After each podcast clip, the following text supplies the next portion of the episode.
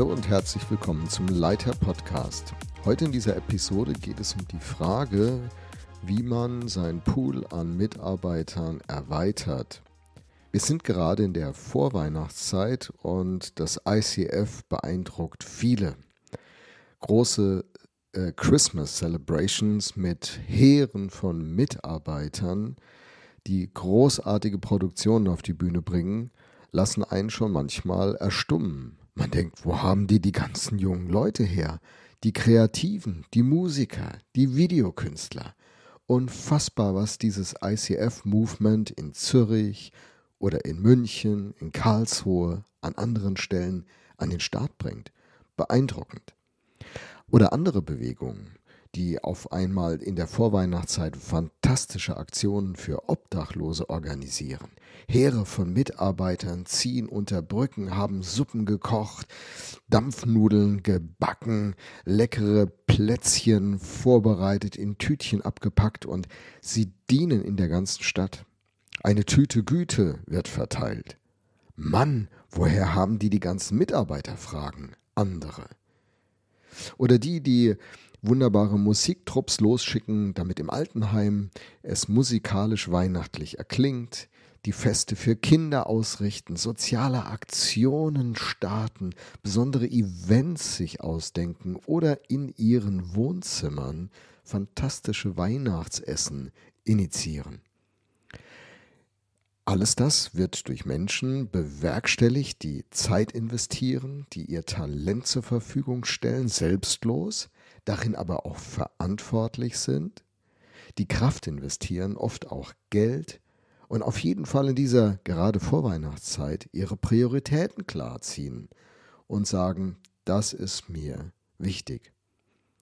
Andere schauen darauf und denken, warum haben wir solche Leute nicht? Warum wird in unserer Gemeinde, in unserer Kirche sowas nicht möglich?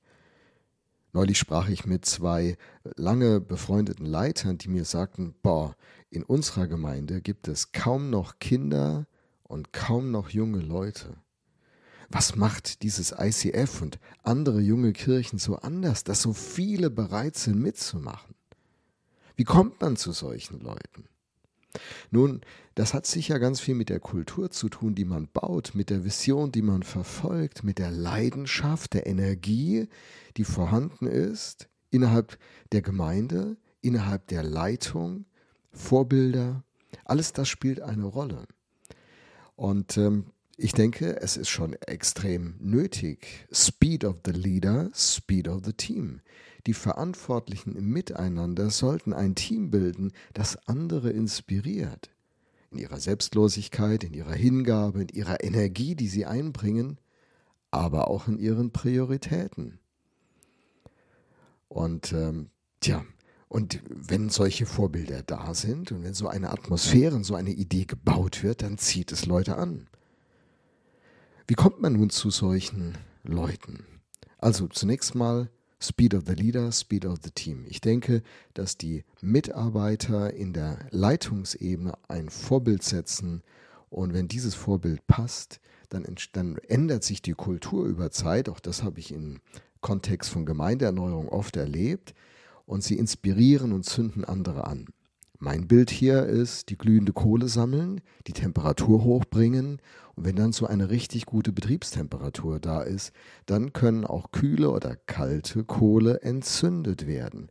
Also diese Atmosphäre einer, eines entzündeten, visionären Miteinanders ist wichtig.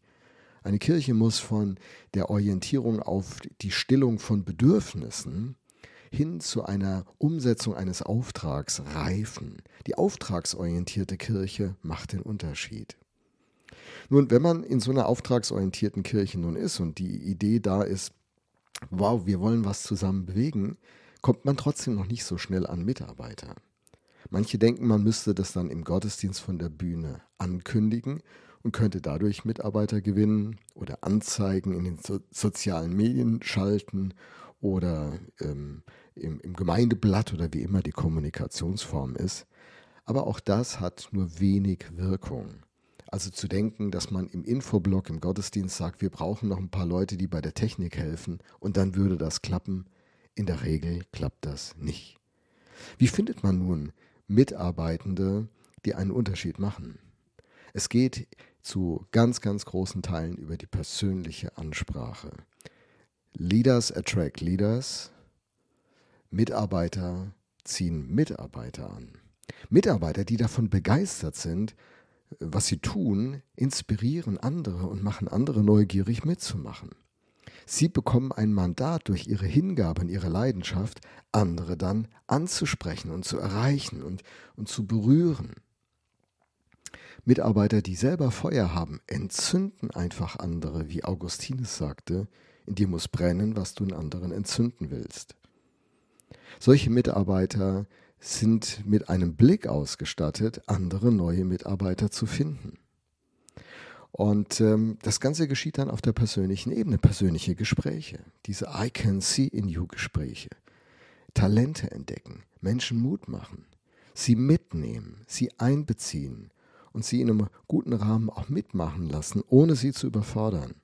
Das Ganze führt dann zu einem Ausbildungsprozess. Ich mache, du bist dabei, schaust zu, wir sind im Gespräch. Ich mache, zweite Phase, du hilfst. Wir machen das jetzt zusammen. Wir reflektieren es und verbessern es zusammen. Dritte Phase, du beginnst das Lied zu übernehmen, die Verantwortung zu übernehmen. Ich unterstütze jetzt dich, ich bin dabei. Ich sorge dafür, dass du zum Erfolg kommst. Wir reflektieren das. Vierte Phase, Du übernimmst die ganze Verantwortung, du bringst das Ding voran. Ich bin dein Trainer und Unterstützer und Förderer und begleite dich. Wir reflektieren es. So entsteht eine Dynamik, die Menschen fördert. Eines meiner, meiner, meiner Glaubenssätze sozusagen lautet, ich benutze Veranstaltungen, Projekte und Prozesse, um Menschen zu entwickeln. Ich will nicht Menschen benutzen, um Veranstaltungen zu entwickeln. Oft werden Menschen benutzt. Kaum einer möchte benutzt werden. Jeder von uns möchte gebraucht werden. Ein richtig guter Fußballer hat kein Interesse, auf der Tribüne zu sitzen und anderen zuzuschauen. Er möchte nicht mal auf der Ersatzbank sitzen und den anderen elf auf dem Platz zuschauen. Er will eingreifen ins Spiel. Er will seinen Platz ausfüllen, seine Position. Und er will dieses Spiel seinen Stempel aufdrücken. Wir brauchen solche Leute in unseren Kirchen und Gemeinden, die dem Spiel den Stempel aufdrücken, weil sie von Gott ein Mandat bekommen haben, ein Talent, eine Begabung und ihr Charakter in Selbstlosigkeit und Verantwortlichkeit die Gabe des Talent trägt.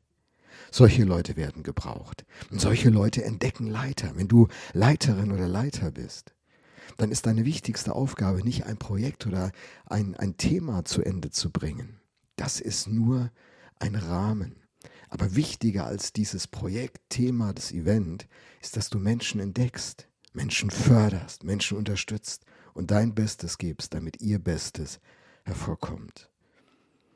Das ist äh, auch die Definition von Leitung. Ich habe manchmal schon auf dem Leiterblog darüber geschrieben. Ich lasse das jetzt an dieser Stelle. So, der entscheidende Unterschied von einer dynamischen Gemeinde, die einen Unterschied in ihrem Umfeld bewirkt, zu einer darbenden Gemeinde sind Menschen, die ihre Berufung erkennen und verantwortlich in diese Berufung einsteigen. Ich wünsche dir, dass du viele solcher Menschen entdeckst. Und ich wünsche euch, dass ihr einen Rahmen bauen könnt, wo Menschen Freude bekommen, ihr Talent und ihre Begabung einzubringen, weil sie das große Bild von Gott, was Gott mit euch als Kirche machen möchte, verstanden haben und ihr Bestes geben, damit durch die Kirche das Beste in dieser Welt passiert. Christus ist das Beste, was dieser Welt passieren kann. Menschen sollen Christus entdecken. Vielen Dank für dein Dabeisein in dieser Episode.